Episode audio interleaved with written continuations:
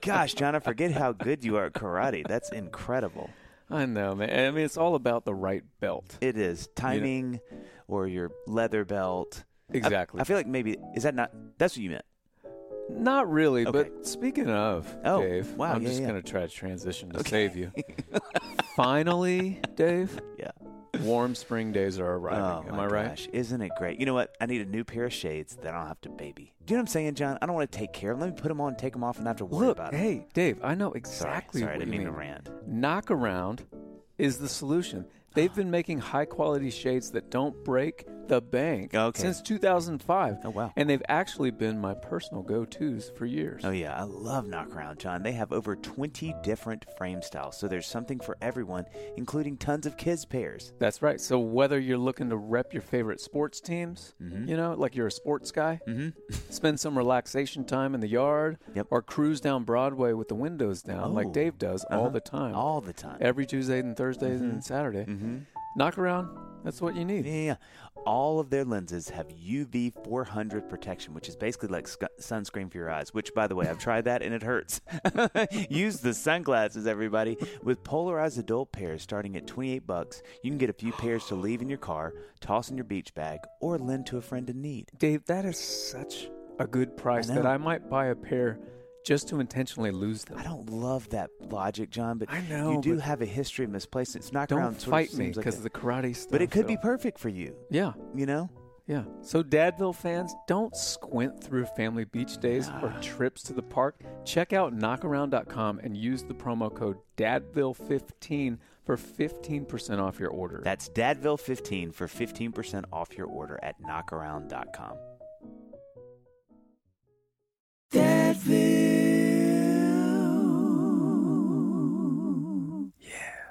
Hi, I'm Dave Barnes, and I'm John McLaughlin. and welcome to Dadville. Dadville is a podcast where we talk about life, love, and the pursuit of awesome dadding. It's funny thoughts and deep talks. So please enjoy your time here in Dadville and enjoy this episode with Steven Curtis Chapman. We're here at Dadville, and guys, this is Hmm. this is a biggie. This is a biggie. This is a really biggie. This is like You guys. This is This- a really biggie. All right, just keep, In quote. just keep it going. This is a really biggie. I have I have honestly been dreaming about this one for a very long time. This one's kind of been on the books for a long time. Yeah, it has been on the books. For This a is long one of those that we're like, is it happening? Is it happening? We hear Mm. a text has been sent Yeah. out. Yes. It might happen. The world shuts down for Yeah, a pandemic. We're, we're negotiating payment. Yes. Right. Exactly. Lots of Right. money's Yeah. changing hands. the wire transfer finally went through, and here we are. Large coin, large Large, rolls of yes. coins being Pokemon exchanged. cards. Yes. Uh, so we're here with Steven Curtis Chapman, and this is Mm.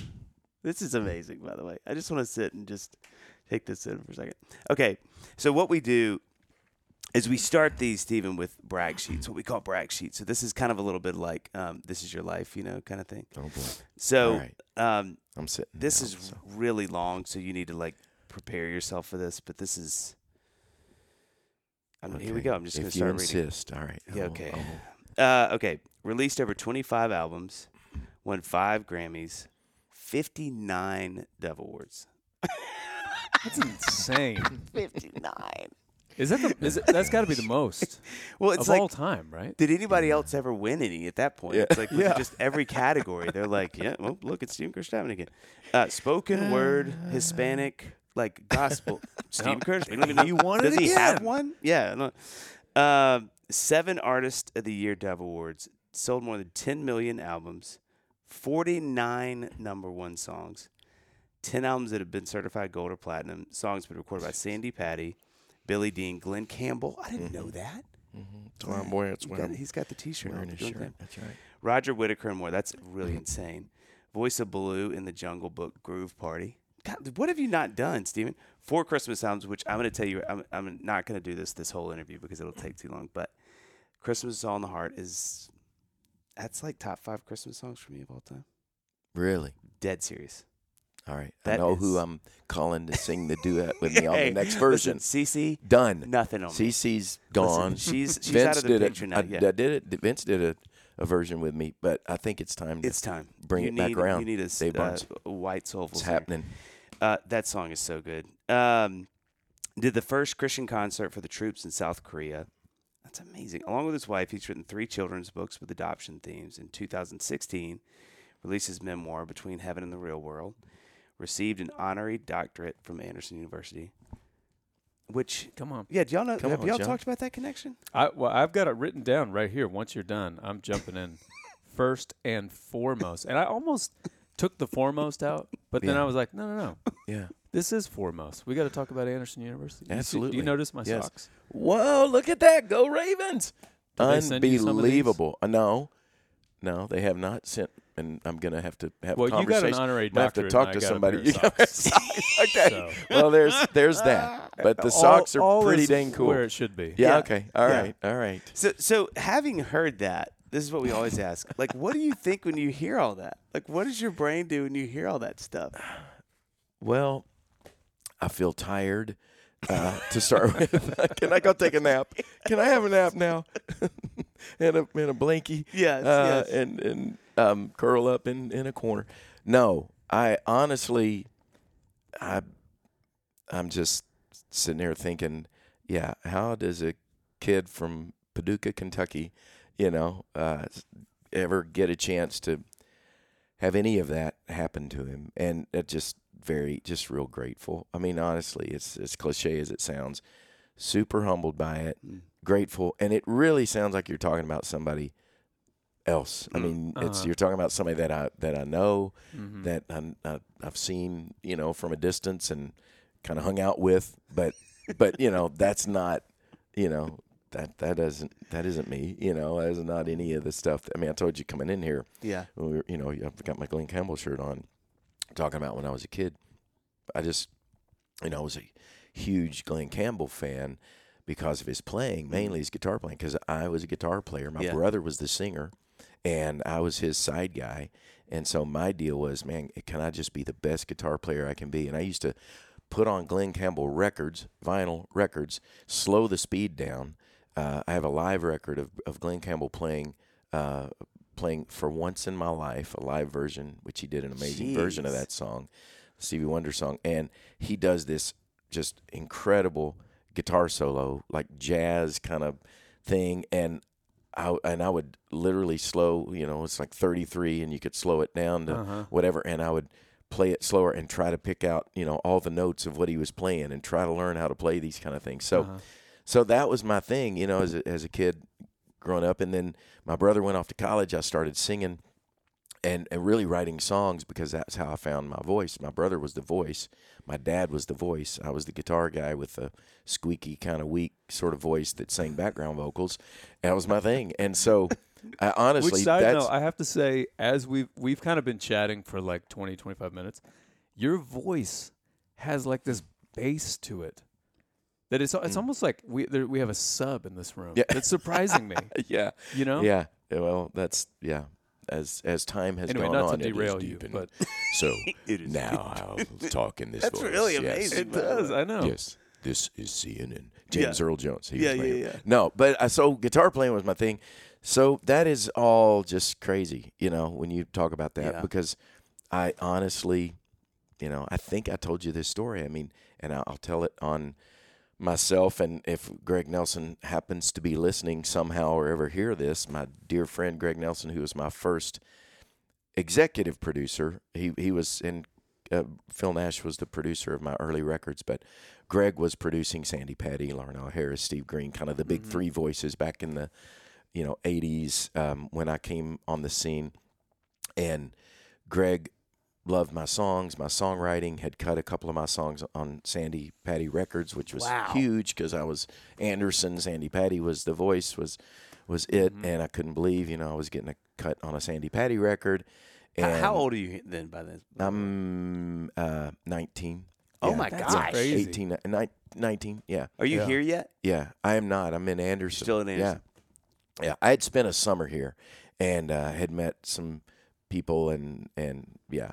I mean, I'm getting ahead of myself a little bit with the whole story, but um, because I had been, you know, I'd been writing songs. Started doing that because my brother went off to college Mm. and uh, went off to perform in a group called the Young Americans. Oh wow. Kind of a up with people sort of Yeah, thing. He yeah, got he got to go on tour with them and a great singer, great performer, still is. He's still one of my favorite singers. Um, and uh, but that's kind of when I started singing because I kind of had to come out the shadows. If I was going to keep doing this, you know, I I had to sort of take the front man spot because he was gone, Mm-hmm. and um, and auditioned at Opryland USA uh, in 1981 um, with my brother. What song? I sang, "You decorated my life." Wow. and Wow. The totally, slowest vibrato you could yeah. come up Oh yeah, yeah, Yeah. and totally butchered it. And no, true story. I came to Nashville. I came with my brother to audition at Opryland. He was going to audition to try to get a job. If anybody knows what Opryland was back in the Mhm. day, it was this Mhm. amazing amusement park here in Nashville. Yeah, very music heavy. Very cool. Built around the Grand Ole Opry. The after it moved from the Ryman, and they built the Opry House, and so they built this park around it. Super cool. Live music. A lot of artists got their start there. A bunch bunch of friends of mine that went on to write songs and and be you know recording artist. So, but I came to Nashville with my brother. We drove from Paducah, Kentucky, where I grew up, and I said I'm going to try out to get a job as a guitar player in one of the shows, and my brother's going to try out as a singer. So, this is a true story. My brother's singing for the judges. There's this panel of judges across the stage, and I'm playing guitar, and he's singing whatever I write the songs. I think Barry Manilow. Oh, so yeah, it's yeah, his yeah, audition yeah. song, something like that. And um, and I knew he was going to get the gig because he had already toured with this group, and he's a great singer. And I get done, and they say, "Hey, Steve, uh, I see here your your your brothers and uh, Steve. Do you sing as well?" And I said, "Well, a little bit, but I kind of sing. I was singing harmony with him back up." And and I said, "But I'm you know here to audition for guitar, and and I'd already done my audition, and it was terrible, and there were like real guitar players in the room, and I'm like." I can't do this. These guys are like reading charts and jazz. Oh, my gosh. doo-doo-doo-doo, doo-doo-doo. And You're I'm like, "Can we you know, slow can we slow down? down, Can we slow? Can can we slow it down? I can play the Glen Campbell solo on for once in my life Just at half quick, guys, speed. Does that does that work? know the Yeah. Glen Campbell live? Uh, if anybody knows that, I can play Yes, along. yeah. Slow it down. I can play slow along. Yeah, that would be about me. a Yeah, 65. that would be it. So so I did, I just butchered it. So they said, "Do you sing?" And I said, "Yeah, a little bit." And they said, "Well, sing something for us." And I was terrified. My, I mean, it was not the sh- the the slow vibrato because it was kind of like you Right. decorate It's like matching your heart rate at the time. yeah. Yeah. And and it was ter- it was terrible. I mean, I can't even words cannot express how not good it was and I thought there's no way I'm getting this this job. In fact, I may have been may have been so bad that I cost my brother the, the gig too cuz like we don't want anything it went backwards. of even associated with that guy. And somehow we both got hired No way. to, to be in the Country Music USA show. Wow. So we come to Nashville. So that was probably for me the first moment where I thought, could I could I be a singer? Wow. Because Yeah. I'm not a singer. My brother's a singer. And- but we got the gig and we came to Nashville. So I spent that summer, graduated Doing from high school in 1981, and and had a gig at, Opryland and, and Country Music. USA. And um, and that summer I met a guy. Um, now this is like this is like a six hour thing, right? That we get to. Yeah, yeah, no. Is that cool? Yeah, It's, okay. like, what's the, good. it's the podcast Lord of the Rings. Can you edit? Just- Yeah. Because I mean we won't even we'll be here for three hours and I'm like and then I went to Anderson College. yeah, that's right. you know, but I'll, I'll but this is all like you know this is really fun stuff. so on, this is what you can here edit this out, right? You can edit. Um, so I the summer before I went to um, the summer I was working at Opryland. Uh, a guy comes up after a concert and as a young he's a college guy and he says um, hey i love this show it was fun you guys are brothers and i read in this little they, they had put together like a little booklet and kind of a playbill you know Yeah, about yeah. the performers Yeah. and it said that we were brothers and we both li- liked gospel music that and that i was a, a kind of blo- beginning songwriter and I, I wrote songs and i wrote gospel music and he said um, i read here that you're a writer i said yeah i've written you know a handful of songs and he said well play me something and so I played him a couple of songs, sat down at the piano on the stage, and we just started hanging out with this guy. And he's he uh, said, "Man, these are these are really cool. Let's go get you know, let's go to dinner."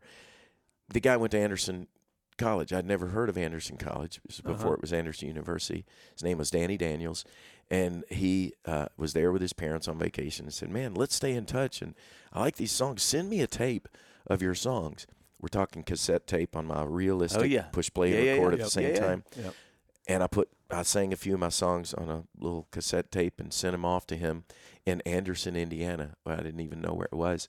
I start college that fall in a little school in northern Kentucky near Lexington called Georgetown College. I know Georgetown. Do you know Georgetown? yeah, yeah. As a pre med major, my brother is in is a vocal major there, and I'm like, my dad sat me down and said, "Son, you're you know guitar's great, music's great, but go get a real job, you know, and and you know you can always kind of play music, do that for fun, but He's like, have you ever it's heard hard. of singing doctors? It's yes, a huge yeah, profession. right, it's a big thing, yeah." yeah. He said it's hard to feed a family playing the guitar because he had done it his whole life. Had a music store, Chapman Music, and kept food on the table, and and was a great, amazing dad and great musician. But he was like, "Go get a real job," you know. So I was like, look down the list, doctor. That's a real job, right? I'll do that. That's, a That's real about how much thought right? I what- gave to it. What job will give me no free time? Yes, right. Let's do yeah, that one. right. A lot Let's of do that school and no free time. Yeah. Oh, I Yeah. love that. Yeah. Yeah. So that's how much thought I put into it. So I'm in in Georgetown, failing miserably. I mean, struggling to just try to keep my uh, head above water, barely academically because it's way over my head. Not at all what Yeah. My high school had prepared me for, and um, or Opryland. or Opryland. and I'd spent the summer in Nashville, met people, you know, thinking, man, I like it. music. Yeah, you know, I yeah. wanted to be, I want to play music. So um, I had just come from, you know, probably another failed chemistry test or something, and I get a phone call from this guy I'd met the summer before, Danny. Danny. Danny he D. says, he says, hey, I I passed your cassette tape off to a really good friend of mine who publishes gospel music and writes and and uh, he wants to talk to you about maybe offering you a publish publishing deal because he thinks you've got a some a, a, a gift and this could be really good. I'm like, yes, please. Um, tell him to call me. So I get a phone call. Oh, is this Steve Chapman? Yeah. Um, hi, this is Bill Gaither. And uh, No I, way. Uh, I've heard your music, and a good friend of mine, Danny Daniels, passed it off to me, and uh, I'd like to talk to you about. Let's talk about songs, and and I'd love to, you know, let's get together. And Which, for those who don't know who Oh. Bill Yeah, Gaither is, yeah. He's the Yeah. godfather He's of like- gospel music. yeah, yeah, yeah, the songs I grew up singing, other than Johnny Cash, Folsom Prison Blues, the first song I learned on the guitar, or Glen Campbell songs, were Bill Gaither songs. I grew up singing So with my So family. you're freaking out. Oh, so. I'm like, this is, in fact, and I've told Bill this. I thought because I grew up singing Bill Gaither songs in church, right alongside Fanny Crosby and John Wesley Mm-hmm, songs, I thought he had been dead a hundred years. And I told him, I was like, Bill, you're still alive. This is a miracle. It is kind of crazy because It's you crazy. Opened, I mean, wasn't Yeah. he was awarded like hymn writer of the century from like Right. ASCAP or something like yeah, that. yeah. You would expect You thought all these songs that we're singing Yeah. in church, like Yeah. all these people have Yeah. hundreds of years. ago. because he Yeah. lives, Yeah. I can face. It's like that was surely that was written, you know, yeah. hundred years ago, and, And he lives in. Alexandria, Alexandria, Indiana, just Indiana. right outside of Anderson. Indiana. yeah, Really random. Yeah. Yeah. And he and Gloria had started a music program at Anderson College Uh-huh. at the time. and so I'd never heard of it. And that's where my friend Danny Daniels had gone to school that I met. He said, Danny was telling me about this girl that he had gone to school with who's going to, you know, break, you know, gospel music wide open, has this amazing voice. Her name's Sandi Patty. You're going to hear of her, you know, and she wants to record one of your songs. I played her some of your songs. You should consider this, you know. And uh, so it was crazy times. And that's why when you tell all that long, long way back around, you tell that whole story. And I kind of sit there and go, yeah, that kid's still thinking, should I be a doctor or, but I'm really struggling with chemistry. I don't think I get it. So maybe I could be a guitar player, you know, like a guitar player and, you know, in a worship band and, you know, Yeah. somewhere. I don't know. So There's yeah, it's always crazy. there's always uh, you know Sunday morning worship bands that need a guitar player. But I know, I know. And I'm still thinking that maybe, I got a shot. I'm still practicing. Still practicing. You know what, just and I got some new pedals. So- oh that's good. Yeah. I got some new pedals. Good. listen, if you got a lot of Yeah. reverb and delay, you're yeah. gonna kill it. I'm good. Uh, you know, th- that's one of the things that I think you you know people obviously know your music and and songs so well, but I think something that that has to be talked about just as much as you're playing. I mean, you're Hmm. such a great guitar player. So it Thank makes you. sense to hear when you say that about growing up with that. I think that's that's always like one of my favorite things when I show up to a show or you see somebody play something and you realize like, oh, oh, Yeah. okay. I I mean, I knew obviously the things that everybody else knows. I didn't know that. Yeah. You know, so it's it's it makes more sense hearing you talk about that and growing up that way because I'm like, I think I mean you're such a great Mhm. player too. Thank you. So it makes sense Thank you. that that that was something that started back then too. Right. Yeah. That Yeah. wasn't you know. Do you still think of yourself in that way? Like I'm, re- I'm just a guitar player that happens to sing some songs. Yeah, I mean, I think it's funny. A few years ago, um, I there was something that uh, got a Christian music CCM magazine. Mhm. Remember that? Yep. Christian, Christian music magazine. Did a thing and did instrumentalist of the year. It was kind of you know and vocalist of the year. They kind of gave their awards, and I remember I got mentioned in like the top three guitar guitarist in you know Christian music alongside Phil Keaggy. You know, Oh, like real the real guy, guys and the goat. You know, and and honestly, it was kind of like, man, I need to step step up my game. You know, it's like if they're gonna if they're you know recognizing that, it's like I gotta I gotta get good because they you know they they said that, and Yeah. and I think you know I even I remember that was actually when I made the record. Uh, Signs of Life record, Lord of the Dance was on that record, and I, I Mhm. kind of leaned into my playing Oh, a little yeah. bit more on that Yeah, record. yeah. Like I'm gonna, I want to write some things around some really fun guitar stuff, you know, and just kind of let that thing kind of come Right. forward. By the Um, way, one of the greatest courses of all time. I don't care. Uh, Lord of the Dance. One of the greatest Mm. courses of all time. thank you. Oh, thanks, man. Yeah, Half of it's just the rhythm. yeah, It's so cool. yeah. And Thank that you, guitar bud. part is Thank you. incredible. Yeah, that's a fun one. That is a fun one still to play. Um, but I do. I think yes. I, I still do. Uh, in fact, I did a tour when the pandemic hit and nobody could go on the road to do anything. Myself, Michael W. Smith, and Mac Powell got together and said, Oh, "Let's yeah. do Louise. something." And so we I went remember seeing that and did yeah. a, a one of these drive-in theater tours yeah. and you know, so we're sitting on the back of a you know a, a I you know a died. flatbed you know truck, and and I said, you know, let's not do the, you know, you know the stems and do computer, you know, Right. have anything else. Let's just go Do it. like rock band, Yeah. old school, you know, garage band because we're kind of everything. The pandemic's changed the whole game. So I'll play guitar. Michael, you play key- keyboards. You're, you're, you know, okay at that. You can play keys. You you know, you can be the keys guy. You know, I'll be the guitar guy. You know, and let's get bass and drums and um, and that's it. Let's go, Gosh, man dog it. and uh and so we did and Uh-huh. i was like the only guitar guy and so michael puts in the set place in this world which has the dann huff Oh, solo did you do of that all solo? solos i did the steven curtis chapman version of that Did you solo slow it down? so the i did the version Like every third yeah, note. yeah, exactly. So, yeah, yeah, right. Yeah, yeah, yeah. I Key did that. change, the whole thing. So, but it was so much fun because I was totally the like guy going. I'm in Michael W. Smith's band, man. I made it. yeah. I'm playing guitar for Michael W. Smith.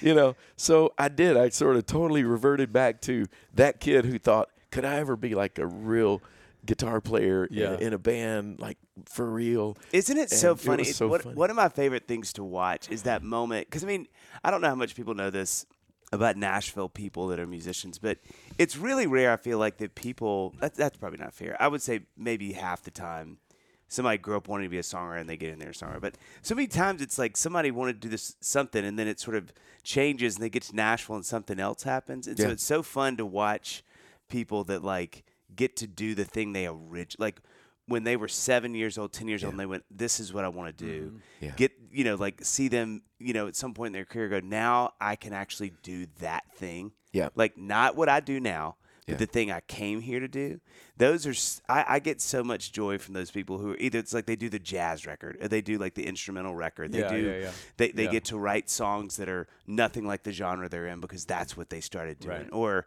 Yeah. you know they play drums on a record finally because that's what they, you know. But those moments, I get so much joy seeing those people do that where they're like, people don't know this maybe about me, but really why I did this was this, and now I finally can do it. Yeah. Like like you Yeah. said to be in a band because that's really what you Yeah. thought is I'm going to be a guitar player. Yeah. And people are like, why is Steve Kerr smiling Yeah. so hard this whole Yeah. show? Yeah. Oh yeah. I know. Was that the Yeah, first time totally. that you? I mean, I know you play shows on your own, just Yeah. you and a guitar, so you you know. But is that the first time that you were like, I'm the only guitar player in the band on stage? Um, yeah. A- a- except, I mean, there've been obviously a lot of years of my touring when I was the only guy playing guitar in the band. But but pretty early on, I started to get guys around me, you know, who, and that's the thing about this town. That's the other crazy part about, you know, when you when you talk about, you know, the accolades or the list of things, you know, the guy standing in the middle so often, and you guys will probably get this and mm-hmm. appreciate this. You know, I've been I've been surrounded by, you know, these are names that you guys will know, the Adam Lesters of the Oh, world. yeah, yeah, you know, yeah, yeah. who standing beside me on stage playing, you know, side the my, the side guy who's, you know, in, incredible singer, sing circles around me, play circles around Oh, me, right. writes great songs. Yeah. And I'm thinking, how did I? Yeah. How is am You I the guy do- in the middle? You know, because your really, stuff. if everybody knew, and and there's a little bit of a whole thing you got to work through of, am I kind of faking everybody out here? Oh Because my if they knew. This would be the guy in the middle. He should be Chris Rodriguez. I mean, that guy, the freak uh, talent that Oh. you know, that guy for years, you know, was playing.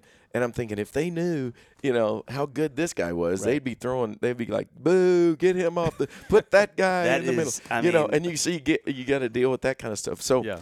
but you know, to to your question, I think that was one of the first times, you know, that I got to be. I was just the guitar player. There Yeah, was a few years well. ago that I that I did a tour with Amy, Amy Uh-huh. Grant, and I, I remember years. It was so funny because years and years ago, when I first again came to town as a songwriter, thinking maybe I can make a few, you know maybe I can make a record. It's not going to be, you know, I'm not a great, I'm not as you know, that's again the era of the big voices. You Oh, know, yeah. it was Yeah, yeah, yeah. Steve Green, you know, Larnelle Harris, Russ Taff. You know, oh, these Oh, guys that had the Singers, just like, the yeah, power. yeah, and I'm like a singer songwriter guy, kind of a you know quiet and sort of thing. And so I knew the expectation was, you know, if I can make a record, if I get a shot to even do that, it that would be amazing. And it won't be a big deal. I know it won't be anything like that, but it'll but I'll get to sing my songs. That'll be so cool. And but maybe if I keep at this guitar thing, I can eventually. And a buddy of mine, I remember saying, "Hey, I heard Amy Grant's doing guitar auditions. You should you should audition." And I remember thinking, man, you're talking, you know, Jerry McPherson. I mean, you're talking mm-hmm. the guys, the the dudes. You know, there's no way I could ever get that gig. So years later, you know, literally about four years ago, Amy and I did our first tour. We've oh never toured together, and we did a tour together. And so, and the, the the deal was, let's stay on stage the whole night, and Amy sing along with my songs. Oh. I'll sing, I'll play guitar, This is heaven. because and what I really wanted to do was fulfill that lifetime, you know, boyhood dream, you know, because I had the Amy audition. poster. I mean, I was going to marry her when I was, you know, a kid, Right. you know, and I was like, well, okay, that didn't work out, but at least I made it in her band, which you know, and my wife knows, you know, Oh, my her way more than I ever could, you know, could have loved Amy Grant, but you know, but when I was 16, um, but it was, you know, it's so cool to be standing up there, you know, playing, you know, guitar to, you know, baby, baby, and you know, all the, you know, El Shaddai. I mean, all the songs that, Yeah. that were just so, you know, so cool. So those moments have been. It is funny. The smile on my face is just I'm up there. Oh, like, I'm in a band and I'm Oh, yeah. playing Yeah. guitar. It Yeah. happened. You know. So I don't want to, uh, real quick, I don't want to draw like a too obvious um, conclusion here, but your dad taught guitar. Yeah. And had a store, you said? Yeah, music store, Chapman Music. So still was- does. He's 82 years Oh, old, really? and he still teaches guitar lessons five No days a week. No way. You can find my dad, Herb Chapman, sitting probably right now with a guitar in his hand, sitting across from a student, That teaching him, amazing. teaching him. Which side note, when I was at Anderson University, I had my one and only piano student. It was like a friend of a friend at our church. Their son Yeah. like wanted to start Yeah, playing yeah. piano. And I've I've played piano since I was four, and I was studying piano at Anderson. So I'm like, I can I can teach some lessons. It was. I- I should constantly. I should send this kid a. He's not a kid anymore, but I should send him apology letters A every Jeep, year. Maybe or send you him know, a Yes, yeah. yeah, on a motorcycle. Because it was so bad. He may have had a future in music if it weren't for me. I shut the whole thing down. you ruined the whole thing. I say that only to say like teaching is a skill in Yes. unto itself. But was that is that the whole reason why you were doing music? Like you seeing yourself as a guitar player is, is in some way being like, I want my dad to be proud of me. I'm doing the thing that my dad teaches kids all day Yeah. to do. Yeah. Like I'm doing it. Absolutely. Yeah. My earliest memory uh, uh, of life is mus- there are musical memories of my dad in the kitchen with his buddies, his best friend Scotty Henson, five string banjo picker, Oh, his other best friend Jack Curtis Martin, where I get my middle name Curtis, Mm. who is an amazing dobro player who actually would eventually end up with Lester Flatt and Earl Scruggs playing, Jeez. playing on Wow. the Opry. So he was Good legit. night. Yeah. Um, playing music, and my dad would write songs, and they'd set up a little recording studio in the kitchen and an old reel to reel, and they'd record their songs. My dad would come to Nashville, and he'd come home and tell these stories of man, the best players in the world. These guys that you know are the best musicians. I'd go in the studio and I'd play them the song one time, and they'd write these numbers down, Yeah. and and then they'd count it off and they'd play it back perfectly, better than I played it, and and I would just see my dad's eyes dancing with wonder, and I would go, "That's what Wow. that that's my dad thinks that's cool, Right. Right. so that's what I want to be." wow. Yeah. Because if I could be that, my dad would think I was Wow. the Yeah. coolest, the coolest thing. Dave, Don. No, I said No, Don. you Is said it Don. John? It's actually John. Oh, Yeah. It's a all these years. Yeah. Yeah, yeah, yeah. They know, actually growing- called me Softy in high school, by the way. That was on the basketball court. I digress. Anyway, I wanted to talk to you about growing up. Thank Do you you. remember growing up? I do. I do. Do you remember specifically cereal Ugh, ah, and dude, how it come was on, one of man. the best parts of being a kid? Yep. Okay, at some point though, I had to give it up Yeah. because I realized it was full of sugar and this junk that you just Yeah. you really shouldn't be eating every day. Listen, I got good news for you, Johnny. Okay. Luckily, Magic Spoon has the amazing flavors hmm. you love, but guess what it doesn't have? What? The bad stuff. Oh, Yep. That is good news. Yep. Because zero grams of sugar, Yep.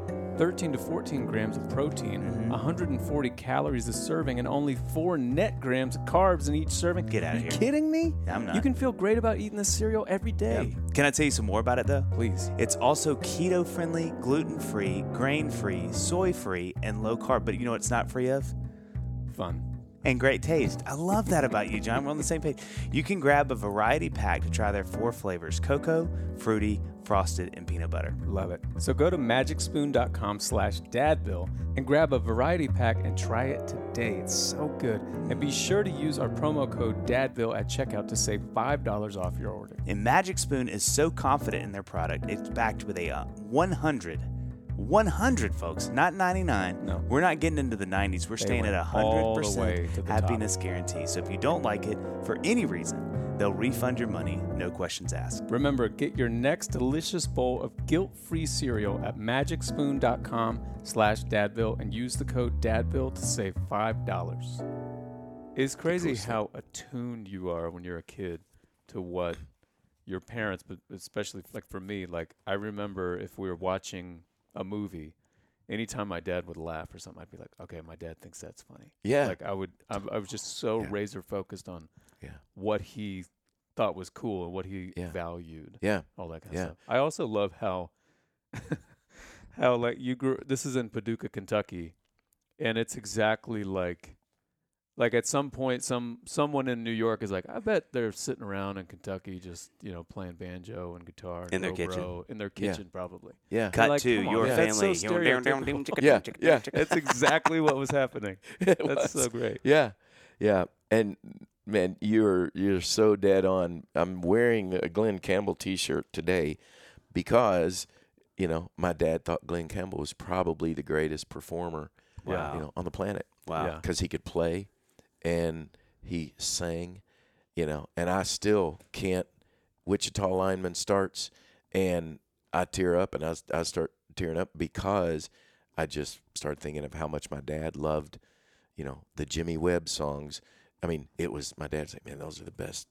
Those are the best songs. I mean, the way they're written, the best playing. Listen to that voice. And so as a result, I think Glen Campbell, you know, singing a Jimmy Webb song is about as good as music has ever been. And Yeah. so, and it's all yeah connected to my to my dad. Do you think great. with your boys, you know, who obviously do music also, do you think that's like a transference thing too, where they they like Mm-hmm. you got past that from your dad and then you sort of pass that to them? Do you think there's a link in that sort of Yeah. chain? You know, Yeah. that, like they saw you doing that, and how much you loved it. You know, was Yeah. that something that was a big part of you with them? Absolutely, yeah, no question. We, in fact, you know, it's it's so funny because my my son Caleb is a huge Glen Campbell fan. No way. Yeah, as a result, um, Uh-huh. because I've he's heard me talk about, and so he'll you know they'll be on the road and he'll be like, Dad, man, I'm listening to this you know this old Glen Campbell record and. Gosh, these string parts are so great, you know, and pulling Yeah. out the same stuff that I, That you did. you know, remember loving. And yeah, I mean, we music the the transferring of that to them. I think about you know the concerts we would go see, and they would, you know, latch on to things. I mean, Caleb when he was a kid would listen to hours and hours of John Pizzarelli trio records and who even knows what you know Yeah. 9 10 11 year old kid even knows john Yeah. Pizzarelli unless they're like a super jazz head Right, right, but right, you know right. caleb's listening to that you know and you know you know screamo you know band at the same time but he's tuned into that because i'm he knows that i'm sitting there saying caleb this is really cool you got to check this right. out Yeah. um, and he hears me listening to Jerry Reed, you Yeah, know, yeah. and and you know, again, what ten, you know, nineteen year old kid knows who Jerry Reed is, but Caleb's tuned into that and trying to learn how to play Jerry's breakdown because he hears me kind of fumbling with it, going, "Man, this is really hard, but really cool," you know. So absolutely, so much of that, we'd go. I remember us going to the Ryman. I took them when they were little boys, and we went and saw G three, the G three concert. And Oh, it was, gosh. it was Yngwie Malmsteen Joe and Joe Satriani. Satriani and uh, Steve Vai. Yep. And uh, you know, and we're just and I, those weren't records that I you know listened to or whatever. But I'm like, you guys, these are like three, you know, ridiculous in in you know some ways. I mean, the Yngwie and all the just you know it was just nonstop. Yeah. You know, and and you know kicking his picks out into the audience. You know, and just all the all the shenanigans. But it was those are such great memories, and just the three of us together, just soaking up music. I mean, it was Bill Gaither said it. I remember when we first sat together, one of our first meetings, when Bill Gaither talked about you are, you know, you he, he was playing me all different kinds of music. We're sitting in his. He's like, "Have you heard this? Check out this." You know, and it was all over the map. And he said, "You know, I realized, you know, that that kind of the you are what you eat. Like the music that I listen to. If I only listened to jazz music, um, all I would really would that would come out of me would be jazz music. So I just listen to all different kinds. And I remember even taking that with my boys, and we go listen to, you know, go hear concerts and sit down and listen to records of all kinds. And I hear that in their music now, the stuff Mm-hmm. that they create, and which I think they're brilliant, and you know, that's my Oh, favorite band of all time. I feel this House. incredible Yeah, way. Colony John House. and I have laughed about that. Yeah, for anybody listening that doesn't know, Stevens Boys band Colony House, they're phenomenal, phenomenal. Yes. Uh, such a big shout out there. Um, but John and I laugh because like I think we both feel the weight of like every time I'm driving the kids to school, I'm like, okay, whatever song I'll play, this could be the moment they're like.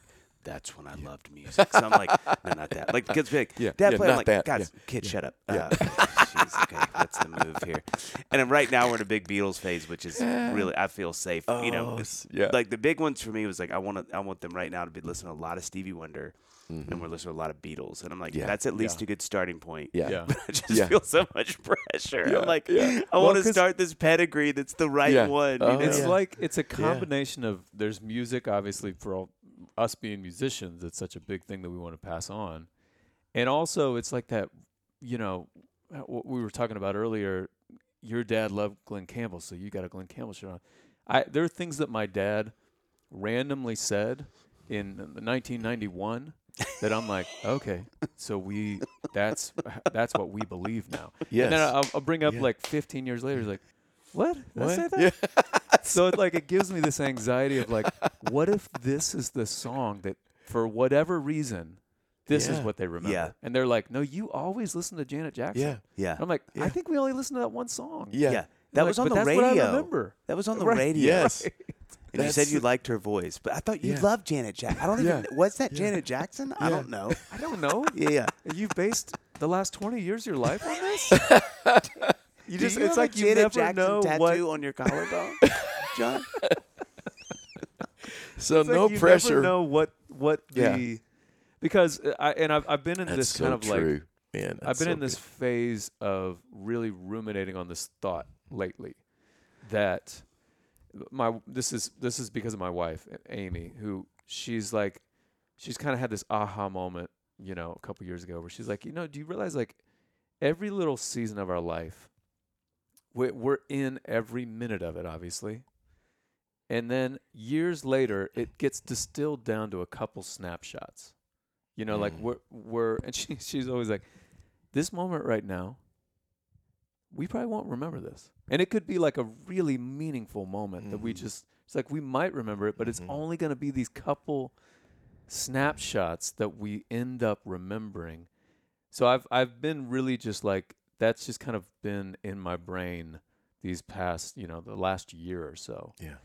so i'm curious you looking back with your kids when they when they were younger because you guys are just n- newly uh, empty ne- nesters. Yeah, right? yeah. Our we just this last fall. um, Yeah. Stevey Joy left the nest. So young- when what what are some of those snapshots that you remember? And I realize that's a big chunk of time that I'm asking you to just kind of pick out some some moments. But what are those for you as a dad of like where Dave and I are, where our kids are like young elementary, yeah. that kind of era?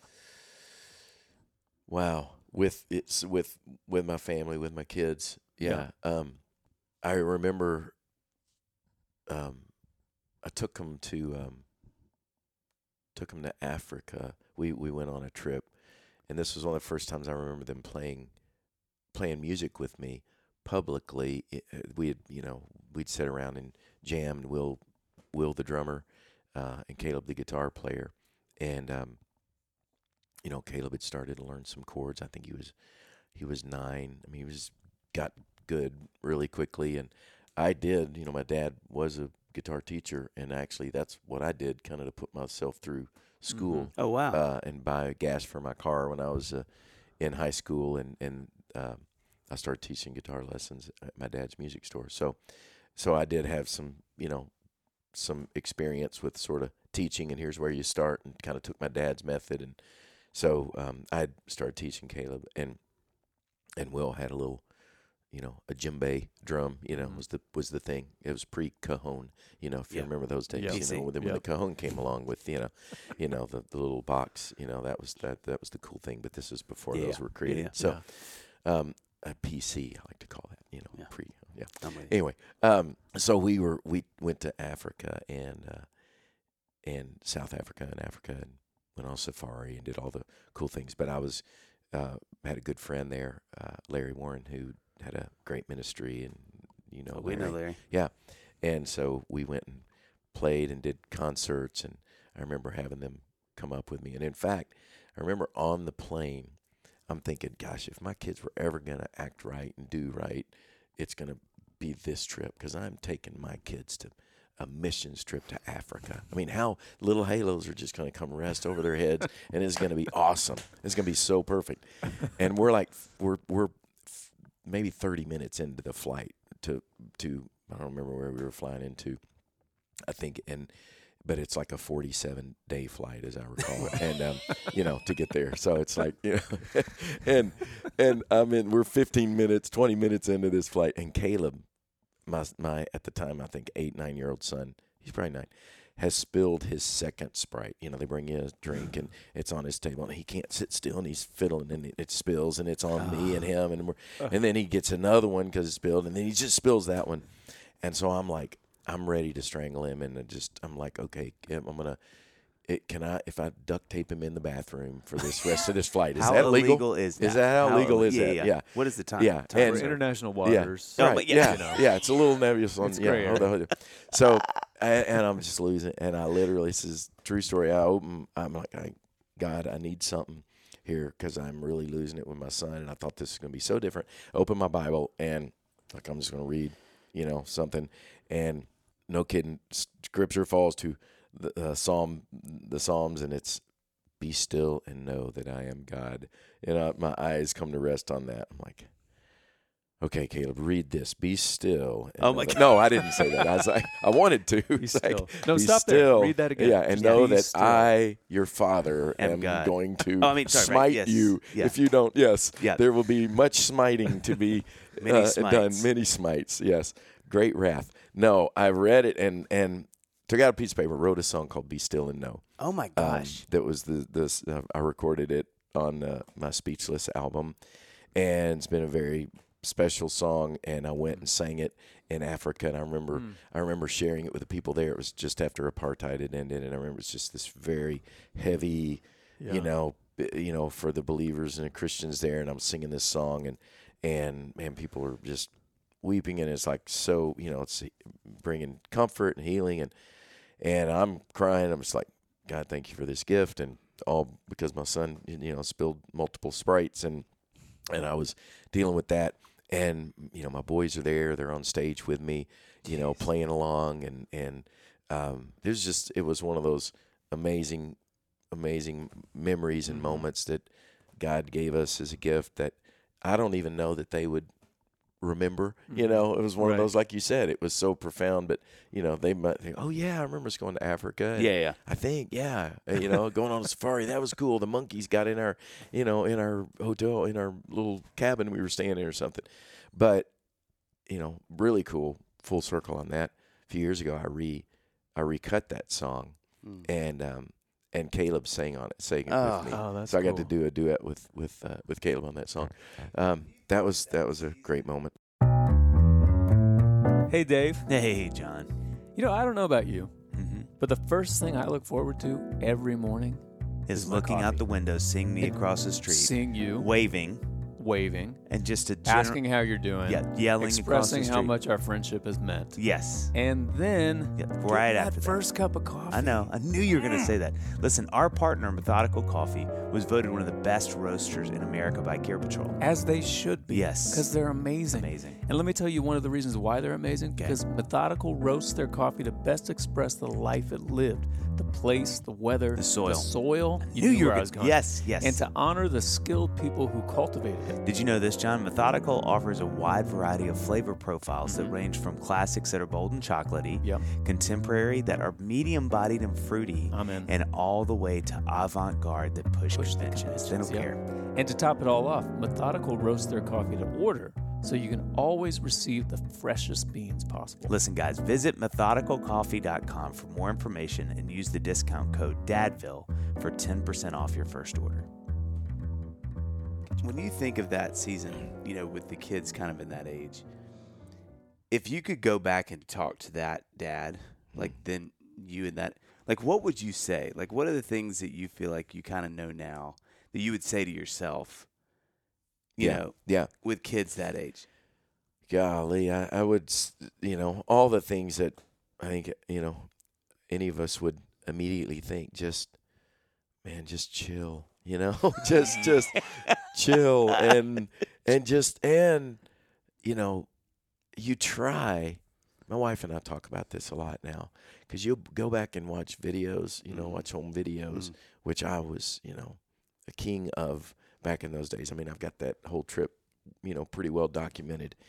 And it's a strange thing watching videos because there's this it's there's a real sadness that Mhm. when you go back and watch these moments because you don't number one you don't remember them until you watch them Mhm. and then you you feel this real ache and kind of Mm. for I want to go do that I want to go redo that right. and and soak up every moment yeah. but we're only you know we're we're saturation point we we hit it and you kind of I do anyway because it's just the way I'm wired I kind of beat myself up a little bit like man you should have you should have enjoyed Right. that more you Yeah, should have yeah, soaked yeah. that up more Yeah. you know shame on you you know kind of thing and then you kind of go wait a minute I was doing the best I could just to try to you know try and we we did it you know then you kind of go well let's give ourselves some a little you know, a yeah. little For- for attaboy. you did, you did, you did make that memory, even if you don't remember the memory. It was, it's part of your DNA. So you try to, I, I think I would try to say, cut yourself some slack. You know, you're not going to remember a lot of this. Uh-huh. Try to absorb it.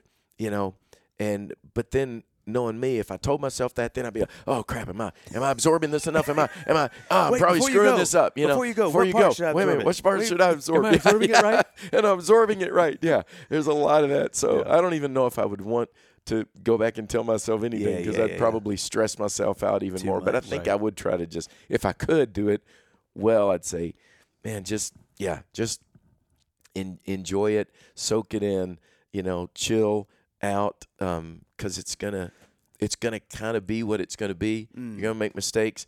They're gonna you know make mistakes.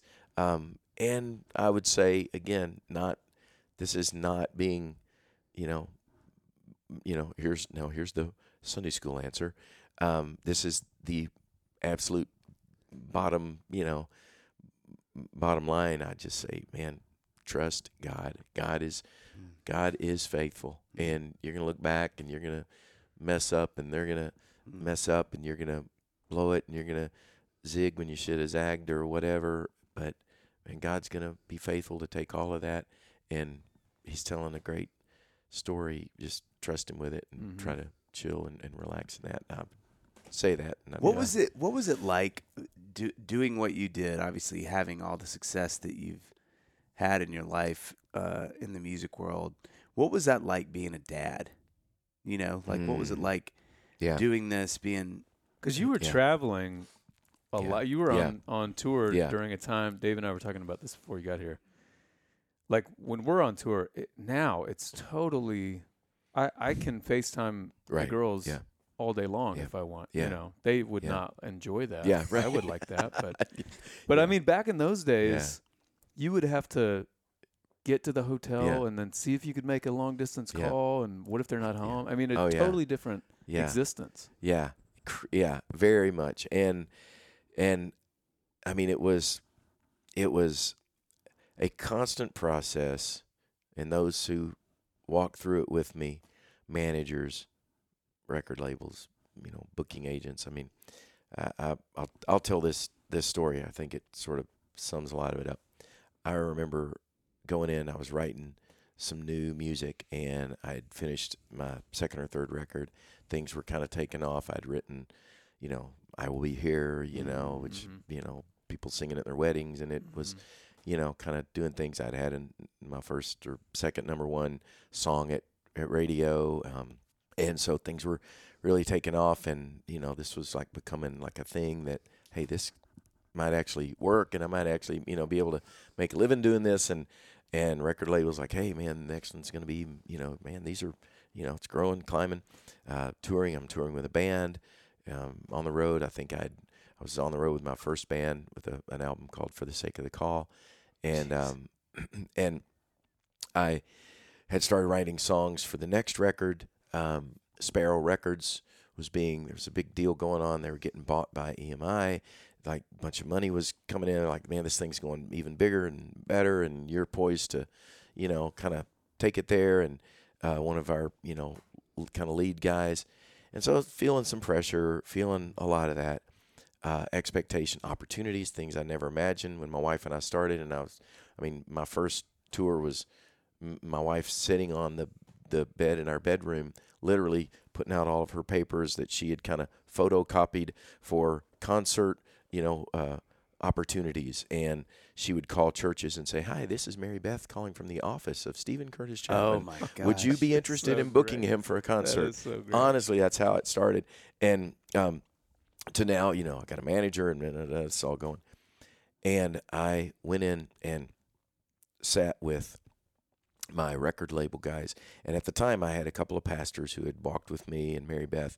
And it was already real clear that we were two, you know, very different. Mary Beth and I had already, you know, been into some counseling and realized, man, this is a lot harder than we thought it was going to be. Aside from having this career and this thing that we never thought was going to be like this, just just stuff we brought into this, you know, as 19 and 21 year old, you know, kids into our marriage. Had Emily, our first child, you know, a year uh, a little over a year after we got married, which was you know we had, didn't think that was going to happen that way, but long story. Um, and she was exactly what God knew we needed, but we're like parents, and now we're in this thing. And so I literally lived um, these days of my career with the way I kind of envision it was I like had my hand constantly on the on the plug, ready to pull it, and just Wow. say, if I can't do this, and and love my family and love my wife, and be a dad, then I'm not. I, that's my number one priority. I've said it, I've sung it, but I gotta know that I mean it because it's Mhm. so tempting. Because when I stand on stage and feel all those good feelings, and then I go home and I don't feel those good feelings because this is hard, and that's Right. not nearly as hard. You know, it's like all those things, all the temptations, and we've all seen, you know, plenty of guys, you know, and and you know, men and women with great intentions, and even in ministry, go, you know, their families get sacrificed on the altar of you know success and great things for for the kingdom and all that kind of stuff. So I'm Yep. sitting with these guys, going, guys, and I literally walked in and said, I feel like I'm failing as a as a dad, as a husband. Uh, I just I feel I, I I don't know if I'm doing it right, you know, and I'm sp- spending I'm missing my wife's taking them to all the you know baseball, soccer practices, everything. You know, I'm showing up when I can. I'm flying home every red eye that I can get home. But is it enough? You know, and I could do twice as many concerts because the opportunity's there mm-hmm. and the labels like, man, this thing we need you to do this and this and this, and I'm saying no to certain things, and you know, but trying not to say no to the you know all the stuff you guys have done it and and so i'm i don't know i just i feel kind of like yeah i feel like i'm a failure in in on all levels not doing enough on my career not doing enough as a husband as a dad. But anyway here are some song ideas and things i've been writing you know like skip over. I kind of went all past that and i have one amazing dear pastor friend at the time who said well we we'll stop there. The failure thing let's talk about that. Let's kind of you know let's go back there. And um and then of course you know the tears start and man i just like you know start just weeping. It's like man i just feel like you know it's this and it's that. And mm-hmm. and these guys started to just encourage me love on me mm-hmm. you know say hey you know the songs you sing about you know the grace of god actually you're you're you know kind of takes the whole failure thing. You're not a failure. God loves you you know god yeah you got a lot of stuff you're trying to deal with and juggle particularly as a dad. And but your heart wanting that is number one a big Yeah. you know that's number I number one that that's what you desire Mm-hmm. and we're around you for that purpose we're going to walk with you through this and and help you stay accountable i don't think the answer is to pull the plug and quit everything that you're doing because it really does seem like you know your family supports that and it's just you got to it's just going to be hard but we're you're not doing it alone i think i just felt that loneliness you know thing Yeah. and man they just you know and so by the time i left there that that gathering of you know ended up playing them some new songs and talking but i walked out of the room true story and i was so light and i felt so encouraged and i felt so like okay maybe i'm not blowing it Mm. maybe i actually you know maybe it's just i remember my pastor saying the day you stop struggling with it is the day that i'm really going to worry about you but Wow. you're going to probably have to struggle with this it's just going to be part and it's Yeah. going to be part of it regardless of what you do but particularly Yeah. because of what god's called you Right. to what you're doing what you've chosen what god's put you in what your family but they're all in you're all in and we're in with you and i was just so Mm. encouraged i walked out and i was like man the feeling i have right now is like i don't I don't necessarily even like horses, but when I watch those great movies, when the guys get on the horses and they're like, "Come on, guys, we're going into the wild blue yonder. We're going in wherever this Oh, goes." wow. And I wrote a song called "The Great Adventure" Jeez Ah, that day. Saddle up your horses. Such a great yeah. song. And, and and the the sad reality of that song is, over the years, and I've even read, you know, years ago, I read some guy that was writing some theological thing about Christian music, and you know, I grew up in an era of, you know, you know.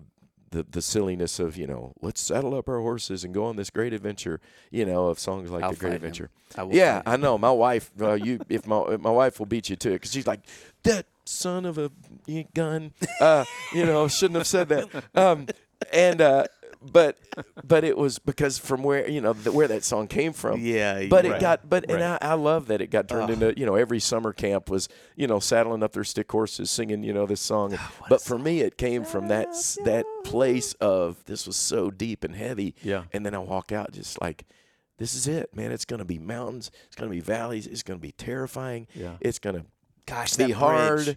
You know, that bridge. But How good is the bridge in that song? oh man, Oh, Yeah. that song is we'll so travel good. over mountains. I mean, Come I, on. I, I, And that- valleys. this is the rest of my day having that song in my head. yeah, yeah, I mean, yeah. the kick in the. Oh, man. And I love I love how high that song is too. Oh, yeah.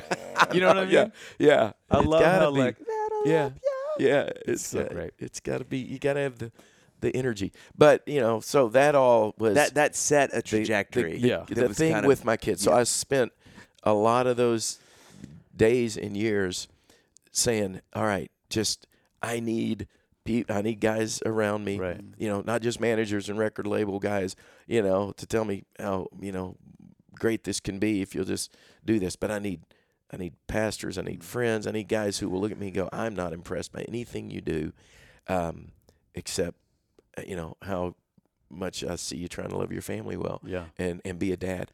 And so I would take, you know, one one more story on that that note that comes to mind. So in the midst of all of that, I get on a, a plane and I do a red eye home from a show, and I'm in probably one of the big big biggie tours, you know, going on, and you know the arenas and and all the stuff, and I'm like, all right, I'm I'm you know gonna get home, and uh, for you know my son Caleb's playing his first soccer game, and so I got to get home for I want to see that.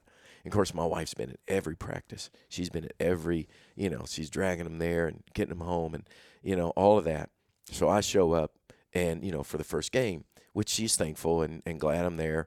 Um, and so she, like, I'm watching and, and I've got a show that night in, I think, like Dallas. And so I got to get on a plane as soon as game's over. I got to run back to the, to the, eh, you know, airport and get, you know, get get on a, a plane and get get there. And this is not you know private travel, you know, private jets. Yeah, this yeah, is yeah. like I got to get the you know get on the you know American flight and timing all and you know make it just right. So it's just craziness. But I get there for the game and. Caleb, you know, it's at this point it's just herd ball. It's just a bunch Yeah, of guys running around, you know, ball. and you know, just around the ball. It's kind of a herd, you know, and and every now and then the ball will, uh, you know, accidentally get kicked out, and it's like, ah. So I'm standing watching and I'm cheering, and Mary Beth's like, I gotta go to the bathroom. She goes to the bathroom, and while she's in the bathroom, Caleb accidentally kicks his first soccer goal of his life, scores, goes in the goal. The place goes nuts. I run on the field. Puts Caleb on my shoulders, and I'm running around the middle of the field like, yeah, you know, just like because it's you know they're five, six years old, Yeah. and I'm like, this is the greatest moment. My wife comes walking back from the bathroom and like, what what happened? What is going on? Why is everybody, you know, and they're like, oh, Caleb just scored his first goal. And his dad's out there celebrating on the field with him. And my wife is going, after all of the hours I and have hour, I have driven every at every practice. And she's the sport, she's the competitive one. Of she's the one like watching everybody, oh, you almost kicked it, you know. And I walk in, Mm. you know, and, and, and there for two hours. And I just, you know, I'm like, sweetheart, I don't, I don't know, living right. I don't know what to say. I don't know. It's, what do I say? Just the, the favor of God. Right. You You know, went to the restroom. You went You to the- could have gone yeah, at, at home yeah, before let- we yeah, came. really, Oh my yeah, yeah. Oh, I don't think she God is really fully forgiving me, forgiving me for that. Right. one. Yeah, yeah. Oh my Isn't that funny? So So, that was a lot of our life in those days, man. Just trying to, you know, get home and do the do the thing, and and um, a lot of amazing people that walked through and friends that walked through that Yeah. season and Yeah. continue to walk with us because you know it's just that's been Yeah. that's been the journey. Dave, Yes, John. Yep. Yeah. Okay. Sorry. you know, we are both, I'm going to speak for you. okay. We're- Usually do. We're both very excited to tell our listeners about Canopy, Yep. a new partner of ours that is doing some incredible work. Yes, Canopy is an app for families that uses state of the art artificial intelligence to make the internet safer for kids by detecting and blocking pornography. You know, on average, kids today are exposed to pornography at age 11, which Wow. is insane. Yeah. That's horrifying. Yep. And especially as a parent, that Yeah. just makes Yeah. me scared. Yeah, some of the studies on this are pretty sobering. Canopy is an inexpensive and easy to use tool that gives parents the confidence to let their children use the internet freely without fear of accidentally stumbling across really graphic stuff. And it works on most smartphones, tablets, and computers. Head on over to canopy.us slash dadville and use the code dadville at checkout to get a discount and try it for 30 days.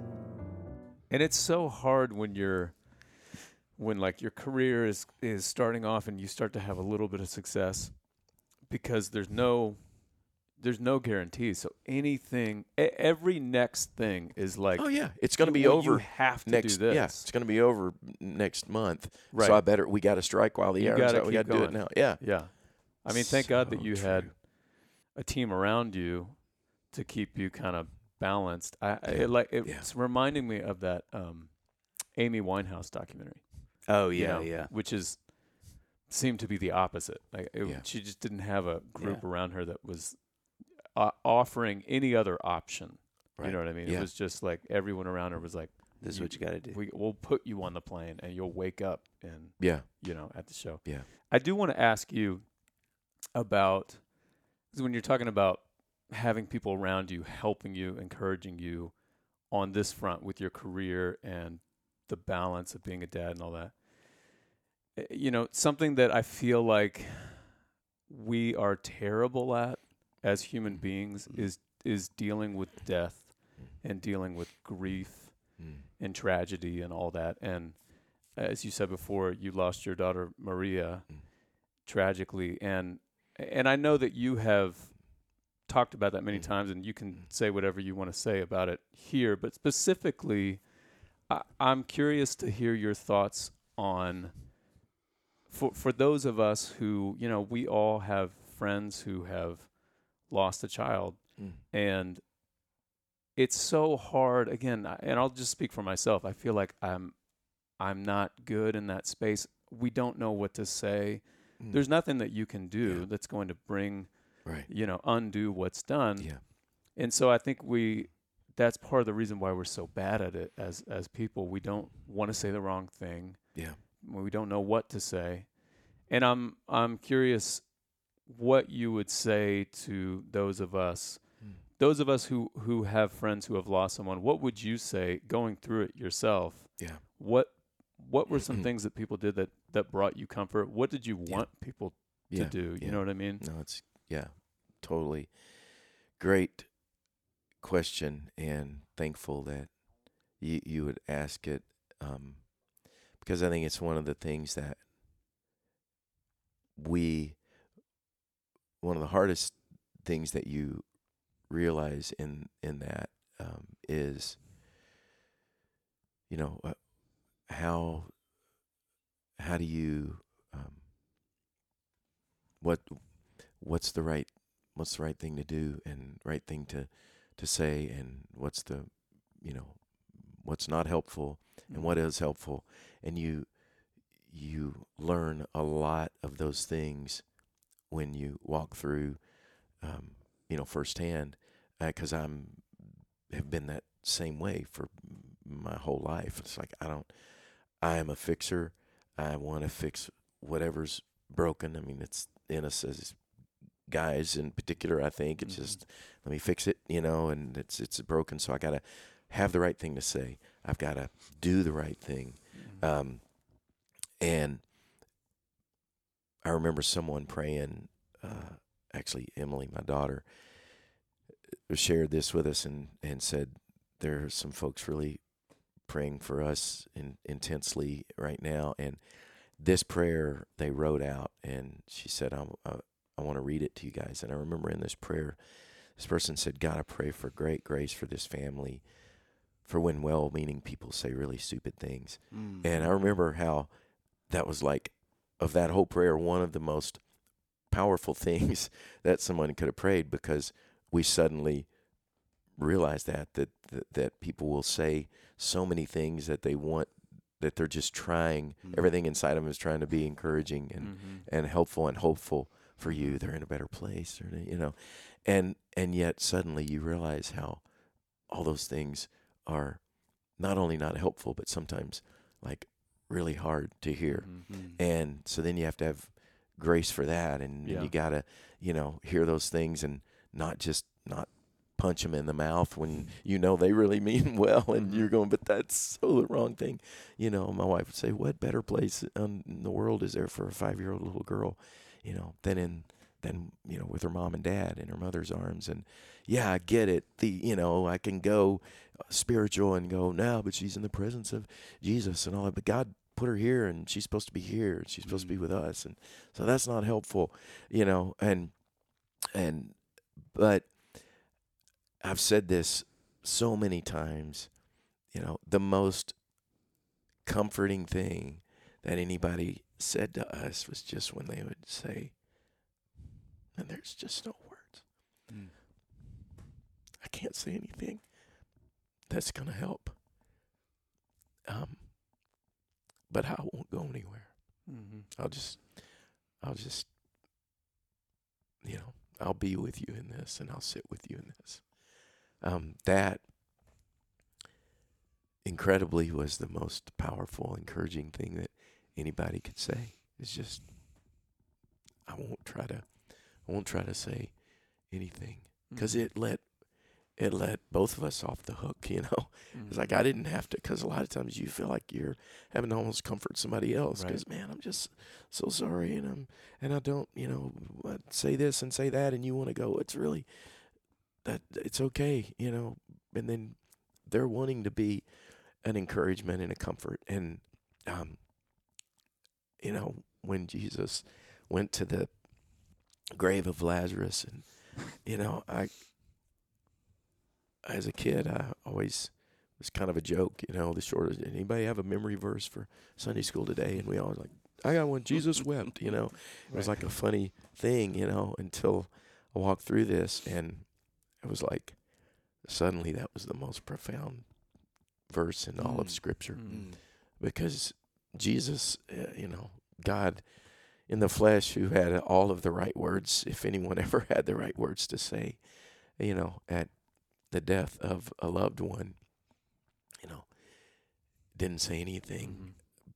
but just wept. And he, you know, I think of now, of all the things, you know, why are you guys crying? Don't you know? Watch what I'm getting ready to do. You know, the, let me preach a sermon to you.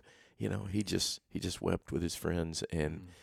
Um, that suddenly was so hopeful for me Mm. and so powerful. Yeah. Um, and and so that is what I have learned. You know, Mhm. am still learning, you know, that that's just we want so badly. Mary Beth and I were talking about this the other day. We were doing a little interview for something, and she said the same thing again. We've said it so many times. Just when when people were able to give you the gift of, you know, of their presence, Mm. and we were miserable people. Mhm. Sometimes we still are, you know, to be around because you know grief and trauma and all that stuff you know really it really does a number on you and you don't get over it and you you know you you try to you know process it and God's grace is is so good and it shows up in different ways and you know all the counseling and therapy and everything else that we have tried to do for everybody in our family and still trying to do you know there are a lot of times we're like man we know we've not been easy people to be around, but those who just say we're in we're in it for the long haul, we're not going anywhere. That's um, that's the game changer, Mhm. you know. For, Yeah. For Mm.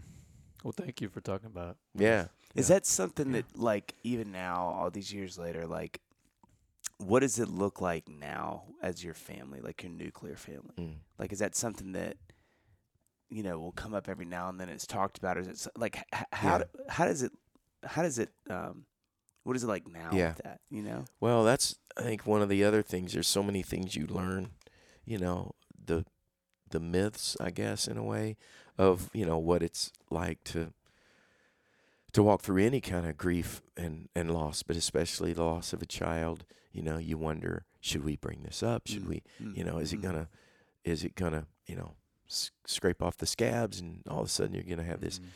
and you know the reality is you don't ever not think about it. You don't Right. ever. Right. So that's kind of one of those, you know, things I try to tell people, you know, don't be afraid, at least in our case, ever to mention and bring up, um, yeah. you know, your daughter Maria and, you know, ask those questions. I understand why people would, would think that and, and be kind of shy uh, away from that. But, you know, the truth is it's never not with you. So you're always, Mm. it's always there. And in a way, it just, you know, I think the harder thing is to think of people, have people forgotten? And we're Mm, supposed to yeah. be better. Mm. And Yeah. we don't want to bring it up to bum them out. And, you know, even, you know, talking with you guys, you know, it's still emotional. And so then you kind of think, gosh, should we have not brought that up because it was emotion? Mm.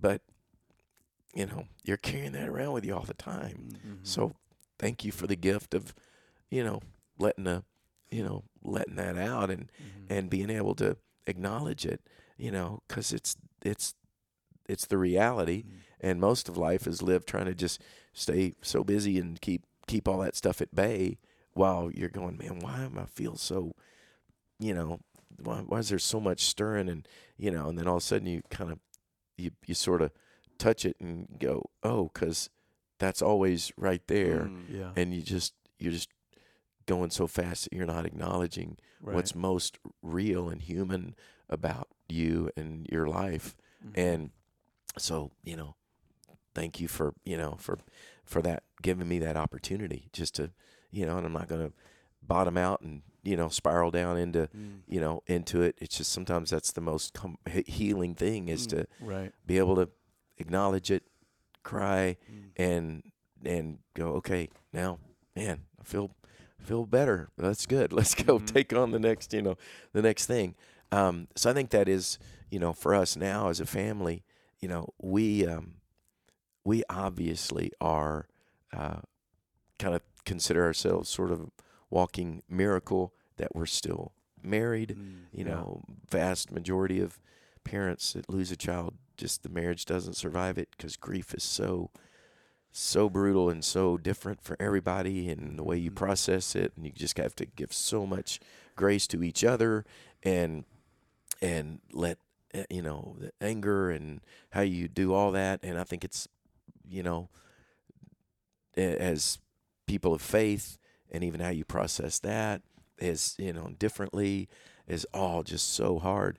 And so you know for my wife and I and to look at around the table and see you know Maria used to say it was one of the things we we remind ourselves often. She had this little funny thing she would just say out of nowhere when we were all together for a birthday party or a gathering or whatever.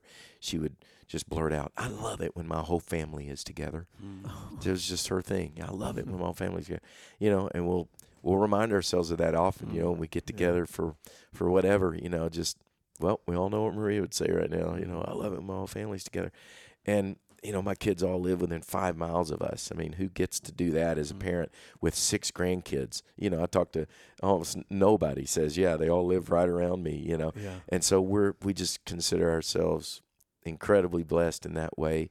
Everybody's close, you know, except now the girls, you know, Stevey and Shoey are both in college and and uh, a, a little further away, but all our grandkids and and uh, Emily and Caleb and Will, our older three, are all live close by, and um, and you know, we just we really are so thankful. You know, we it's it's an ongoing reality of how do we process this now. You know, uh, ever the grandkids are asking questions. They all know about Mhm. Maria. Mm-hmm. You know, they know there's a you know there's an Aunt Maria that they don't that they didn't get to meet. And we wear you know little jewelry that has her picture on it, and now that's Maria, and they've learned that. But then the questions start coming more. Well, what happened? Why, is Mm. Maria Mm-hmm. not here? What happened? And then we got to sit down and go, how much, you know, how much do we tell them? And Mm. Right. you know, because they're going to read. You know, I've tried for you know months, years now to get Wikipedia to change what it says about our story because truth is they're going to go search and read a story that is a, a version that we would love the opportunity to tell them you know but it was very public and so you know we've like how do you even i mean just stuff that you never imagined you'd have to try to figure out Right. how do we navigate this you know um, but we do it you know we do it together and and that word you know together is just I wrote a song for Mary Beth on my the glorious unfolding uh, record I made it's about nine or ten years ago now and just you know the whole that just the power of that word you know we're we're and Caleb said this recently. He was doing an interview with somebody, and they were just asking about your family, and he said, you know, I just thought it was brilliant. He said, we we are, you know, we we limp, we hobble, you know, because of you know this in our family, and a lot of you know stuff that just the brokenness from that, and trying to work through it, and trying to work through all of the stuff you know that families work through but he said, I'll say this about my family. I feel like we hobble well, you know, and it was like, because we do it together, you know, Wow. we, we are, we are together. And, um, Wow. and so that, that's, uh, I'm What just so thankful for it. Yeah. I can't imagine. This is a whole other two-hour podcast, but I can't imagine one grieving that. I mean, that's enough of a of a weight, Mm. right? I just can't imagine being a dad, because like you can't just go grieve Yeah. something. You know, you you've Mhm. got a a house of grieving that you're taking care of. I'm like, oh, Yeah. Yeah. Yeah. No, that, that was, that was the, uh, that was the conversation, honestly, that I had um, immediately with God when when we began to realize where this was going, and when I, you know, first got the news that that our daughter was had not survived, was I said, God, I I cannot do this as a dad. I can't I can't carry this. There's just I can't do it. I don't know. I've tried to carry a lot of things and I've you know done some of it okay and most of it you know somehow by your grace we've survived but this is too much and um and because of that weight of just going man as yeah as a dad how am i gonna how am i gonna lead my family we feel that you know you feel that when anything happens Mm. you know with your kids or your family you just you carry that and and you know but this was like yeah there's just there's no way and um and it was it honestly was that you know those moments walking in that room and just sitting there with my family and just saying god if you don't if you're not who you say you are and who I've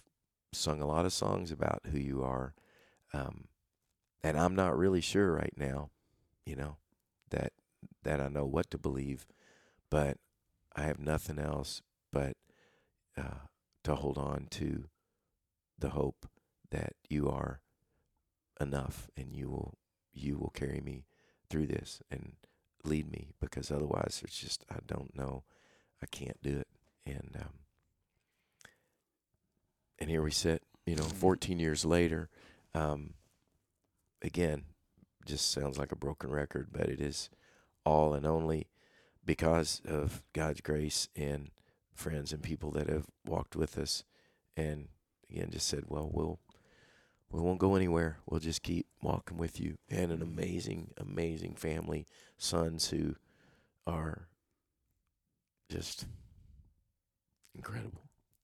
I mean just awesome you know sons and daughters who have showed up and been warriors and i mean will franklin and caleb and watch the way they have stewarded that story as sons and as brothers and now as dads themselves you know um, to watch how they have uh, even the music the way they've you know shared their journey in a way that's just incredible you know in the music they've written and the way they've tried to it really is it, it's it's will franklin said it you know i feel like we this is something we've been uh, when we made the decision early on are we going to be public with this? And we really gave our, our kids in particular, Will, the, the opportunity to say, how are we going to steward this? Mm.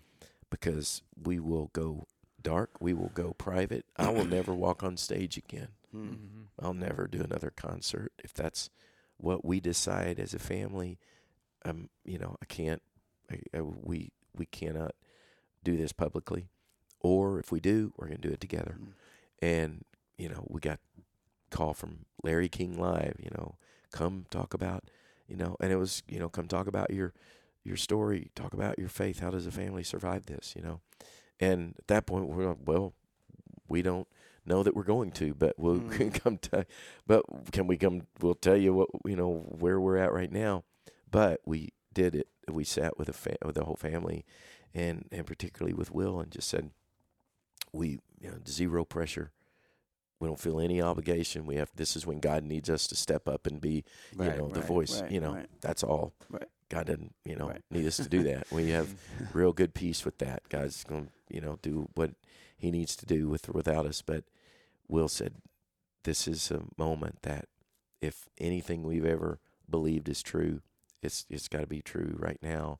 And this is how this makes any sense or we make any purpose out of this is for these moments. Jeez. And it and it feels like this is how we honor the life of our little sister Mm-hmm. Maria is that we're going to tell we're going to talk about the hope that's going to that is going to help us survive this and and so yeah we not only I think we should we have to and so that's why we you know we we made those decisions Mm-hmm. and we've continued to revisit that and say all right we're not are we done are we going to talk Mm. about this are we done you know and let the whole family speak into it and you know we don't know half the time. I don't I don't know, or we should we, or we, you know, what's this, and do things and go, okay, that yeah, that that was, wish we hadn't have done that or whatever. But again, I think just doing it together um, is has been the Hmm. the thing we've been committed to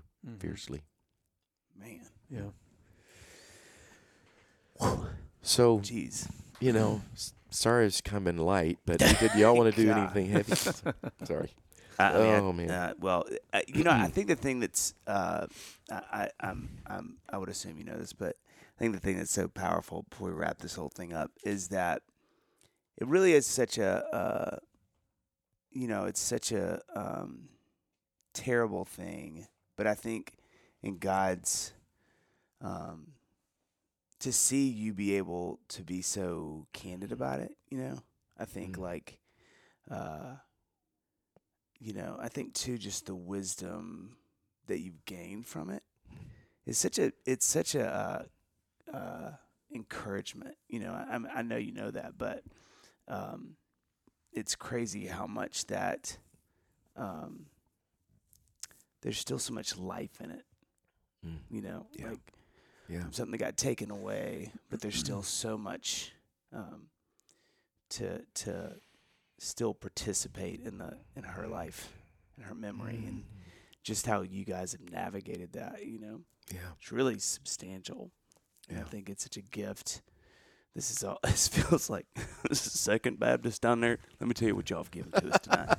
but it's true. It's like it's it's still such a, um, you know, I'm so moved by hearing about it. Still, you Mhm. know, Yeah. it's like, and God, just all of my dad bells are just like pinging. Mm. So you know, Mm. Yeah. but Yeah. it's really Because you guys have have, I don't know when you founded Show Hope. Mhm. Shortly at some point after, but you you have. I'm sure this conversation being one of them, many conversations that you've had with people that have been impactful and life giving Yeah. that have come out of this.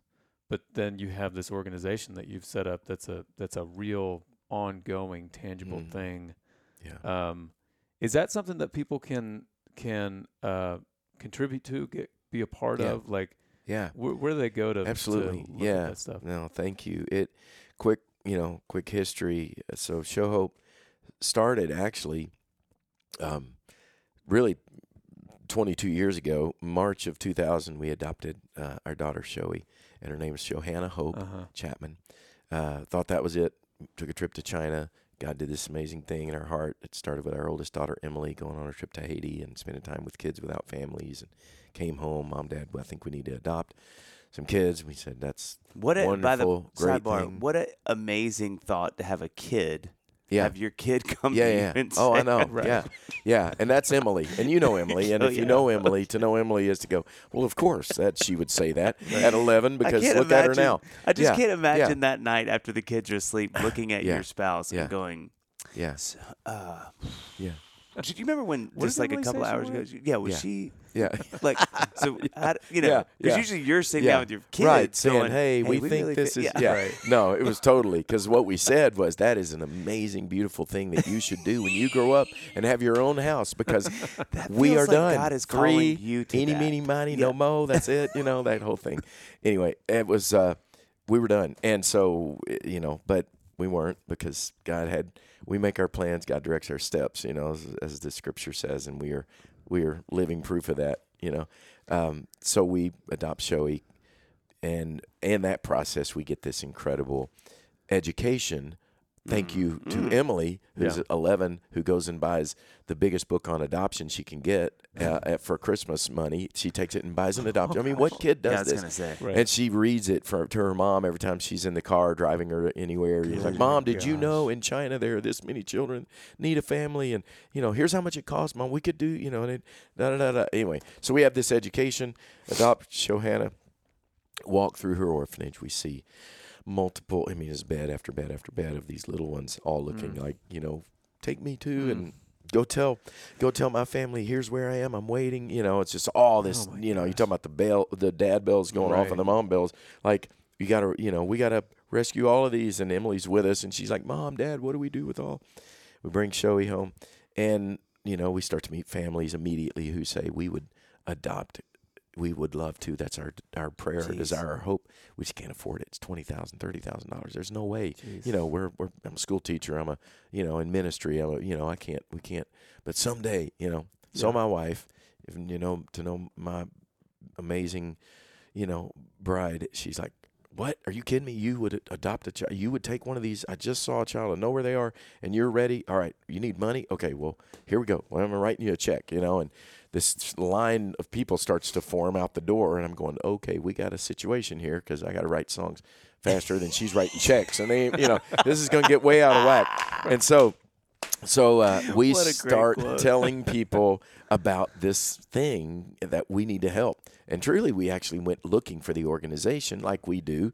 Yeah. Platform guys, you know, we got a platform, we got a microphone.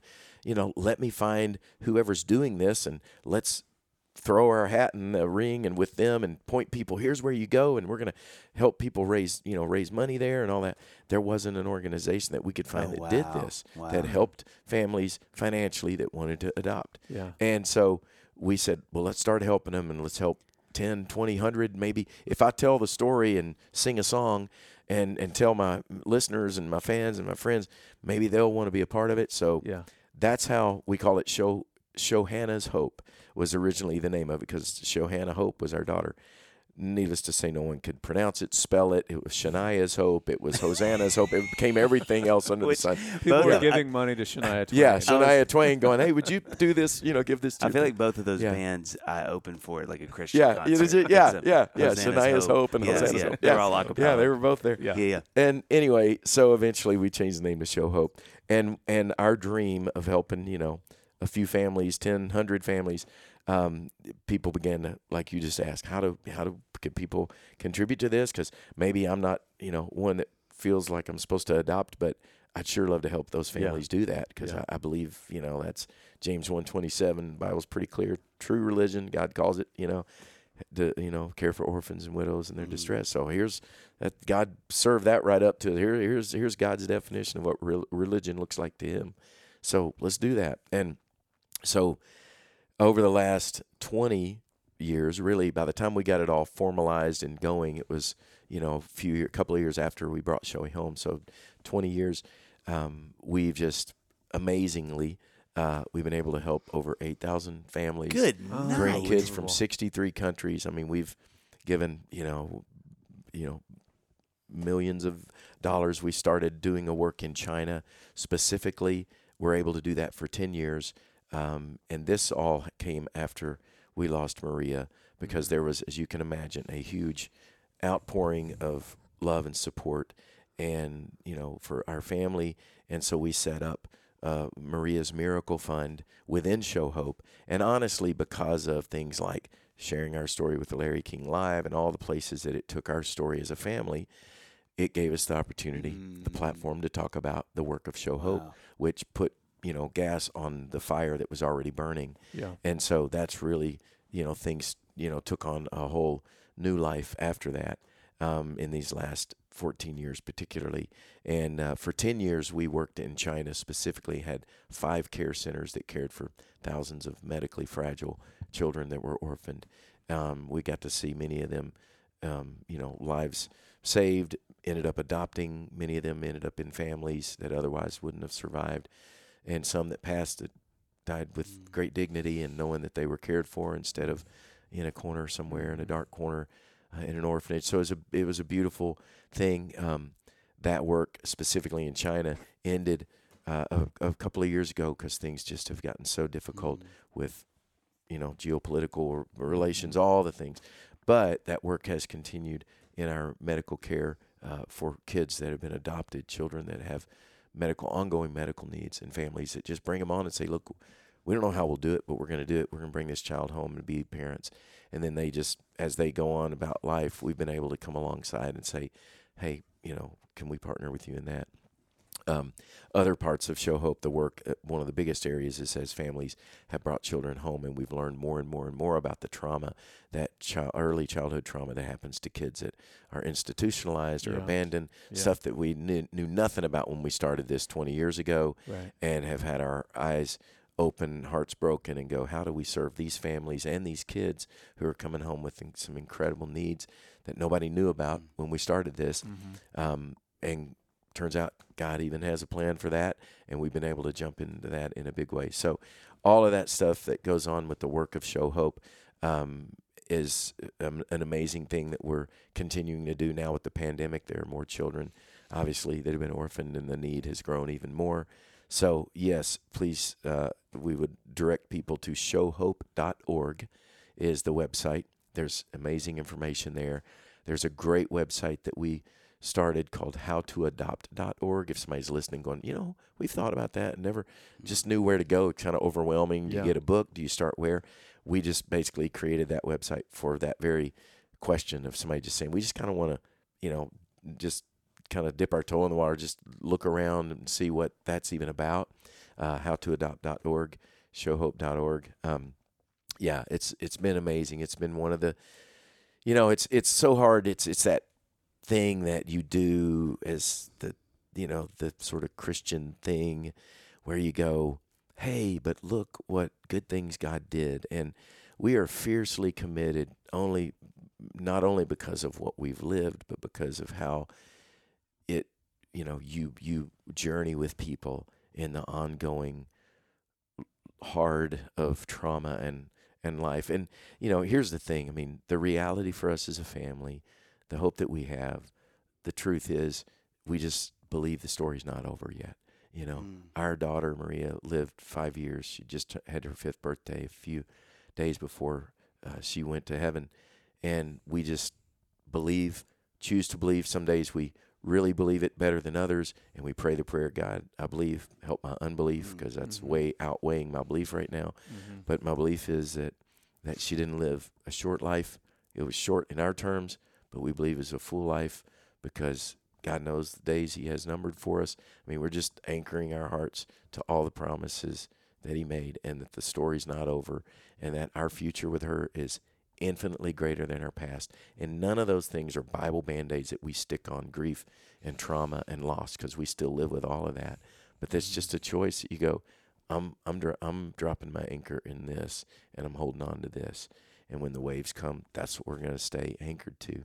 So we just believe and know the story's not over yet.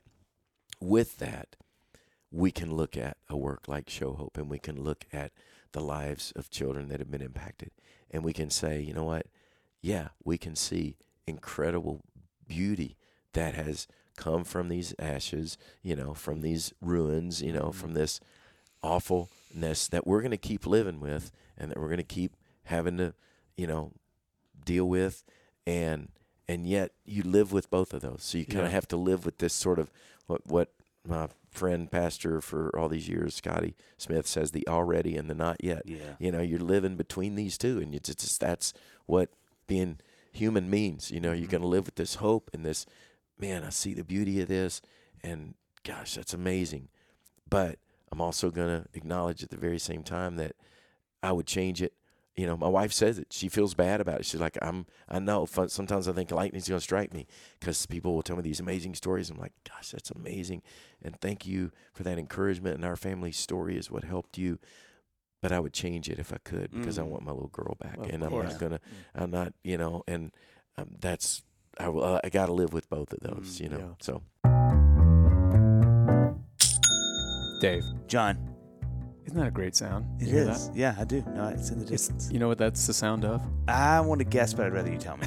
It's the sound of another sale On Shopify. on Shopify. I, get them on my phone. Yep. All the it's the all-in-one Mhm. e-commerce platform to start, run, and grow your business. Shopify gives entrepreneurs the resources once reserved for big business so upstarts, startups, and established businesses alike can sell everywhere, synchronize online and in person sales, and effortlessly stay informed. You know what I love about Shopify? Tell Dave? me. I love how Shopify has tools and resources that make it easy for any business to succeed from down the street to around the globe. Scaling your business is a journey of endless possibility. Reach customers online and across social networks with an ever growing suite of channel integrations and apps, including Facebook, Instagram, TikTok, Pinterest, and more. And you can even synchronize your online and in-person sales. Did you know that, Dave? I didn't, but I it's do now. mind blowing. Yeah. Gain insights as you grow with detailed reporting of conversion rates, profit margins, and beyond. More than a store, Shopify grows with you. Go to shopify.com slash dadville, that's all lowercase, for a free 14-day trial and get full access to Shopify's entire suite of features. Grow your business with Shopify today. Go to shopify.com slash dadville right now. Shopify.com slash dadville. You know, it's it's two thoughts I have one. I think it's it's crazy to sit and think that all of that with the journey with Show Hope started because your sweet eleven year old daughter said we want to adopt. I think God has got the most interesting sense of humor Oh gosh. that what comes from a little girl going, Yeah. Hey, I have a thought. Yeah. Blossomed into eight thousand Yeah. people, eight thousand Yeah. families adopting kids. Yeah. Like that blows my mind. It's That amazing. that came from a kid. I know. Was also Yeah. was like I need to list my kids more. yeah. Um, Yeah. Right. Yeah. maybe say, yeah, like, God's yeah. like, hey, bro. Be very careful. yeah, yeah. Yeah. Uh, and two, just to encourage you before we end here. I mean, I I think that that is it's such a. I'm just reminded sitting here talking with you, like what a remarkable life you've led. What an amazing man you are, man. I think, you know, you could focus on the music, and that's incredible enough. Just what you've achieved, how great your career is. Not only, and I think too, I, I listened to this great. Uh, our our church this weekend, this really great ministry on work and prayer, and one of the things that the guy did such a great job uh, enunciating was how what we're put here to do is to make things and then to make sense of those things which I Mm. think is such a great way to think about Yeah. like work. Yep. It's like we Yeah. make these things and then we make sense of the things we make. yeah. And I think like it really, it really reminded me what a gift it is um, that people, as we contribute to making life better, we, you know, and you have done that with your music and shows and lifting people's spirits and, you know, the work that you've done to create music that is just so remarkably good and also given so much life to the world. You know, it's made sense to the world. But then that's not even getting into what you guys have done as a family for uh, what you've been through. The the but then the, to see that what y'all have done with Show Hope, it's just really remarkable. I mean, like sitting here with you, I'm reminded, like, gosh, this is like it's such an amazing story. It really Yeah. is. It's really remarkable. So, thanks for sharing that with us too. Yeah. So Absolutely. we end Dadville with a couple of questions, and we'll and we'll uh, do that. Okay, so first, what is the one thing you want your kids to know? the one thing I want my kids to know. Is this something that that I have told them over and over again, or something that Just I, like I when, guess just to answer, just Yeah. answer the question, Chapman. Don't try to make this difficult. can that be the name of I your make second this- How, autobiography? how can I make this hard? Please, Dave, tell me, John. How can I make this more difficult than it needs to be? How Can I make this one? I and it just well, gosh. It's mean, an- I'm gonna it's say- an impossible question. Well, it Yeah. is because the immediate answer is just going to be so Sunday school, and you know, but it but it's true. And so as, Yeah. as soon as it comes out of my mouth, Jesus, you know, that's like, what's the answer to the question? Jesus, but the answer is Jesus. I mean, Mm. I, I because that's just at this point in my life, I really, really, all the craziness and the, you know, deep, deep places that we've walked and the best of times that you see, man, the Grammy Award, that was amazing. And is that it?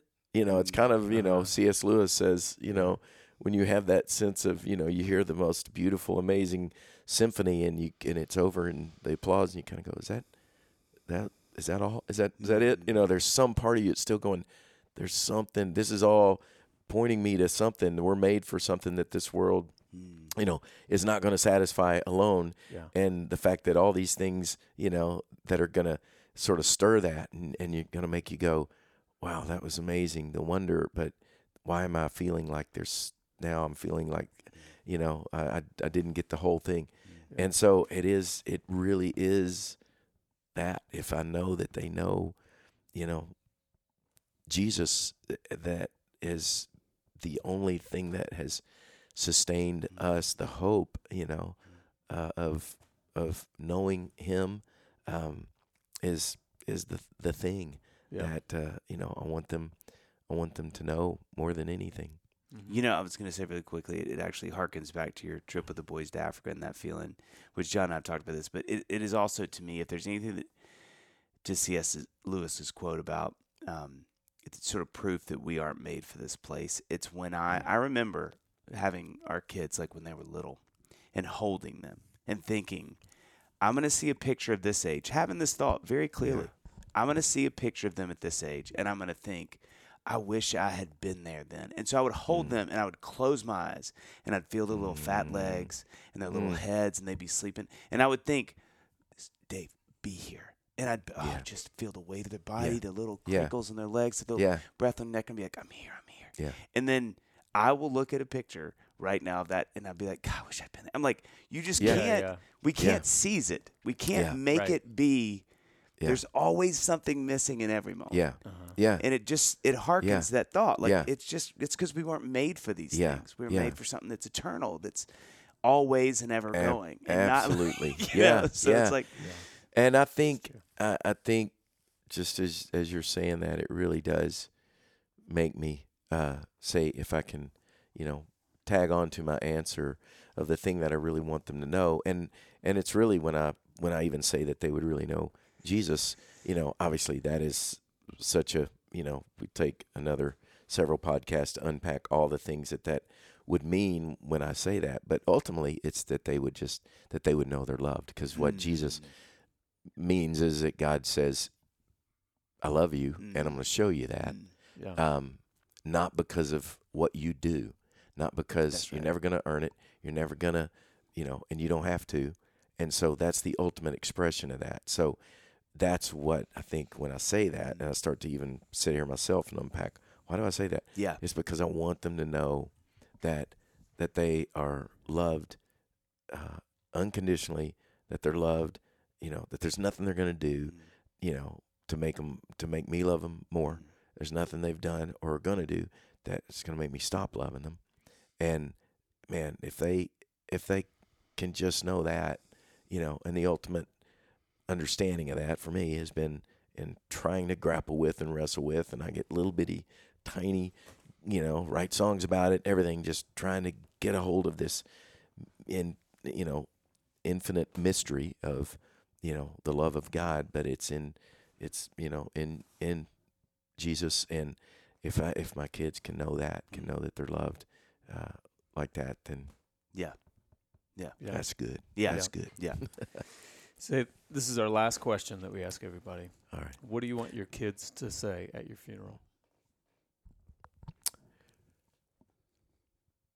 well, I could sit and think a long time, um, you know, and all the answers that I would hope of, you know, we knew we were loved because that would be the thing. We knew that we, um, I'm thinking of this is a really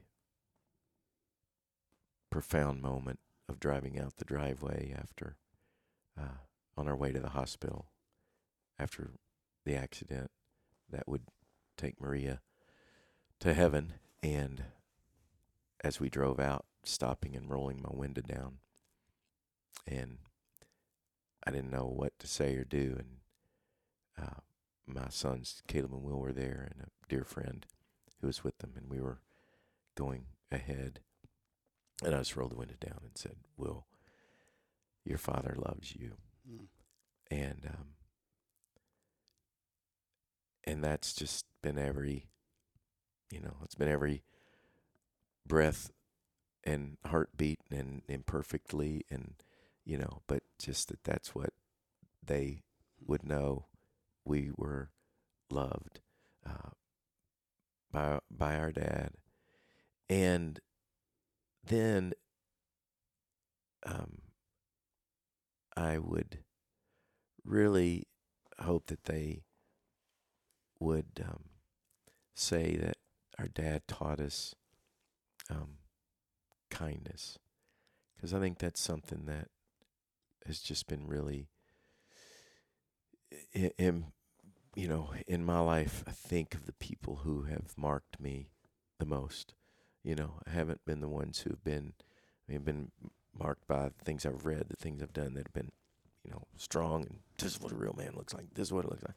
You know but but i don't know that word has just been something that has really uh been important and become even more important to me i was at the funeral of my wife's brother-in-law, her her sister's husband, passed away this year, and uh, 62. He just retired a couple of years. He was just right in the sweet spot of enjoying his grandson and all this, and he started stumbling one day, and turned out he had like five tumors on his brain, and lasted about five months, and he uh, and we went to his, his funeral, and one after another, people got up and just said, "Man, he was just kind.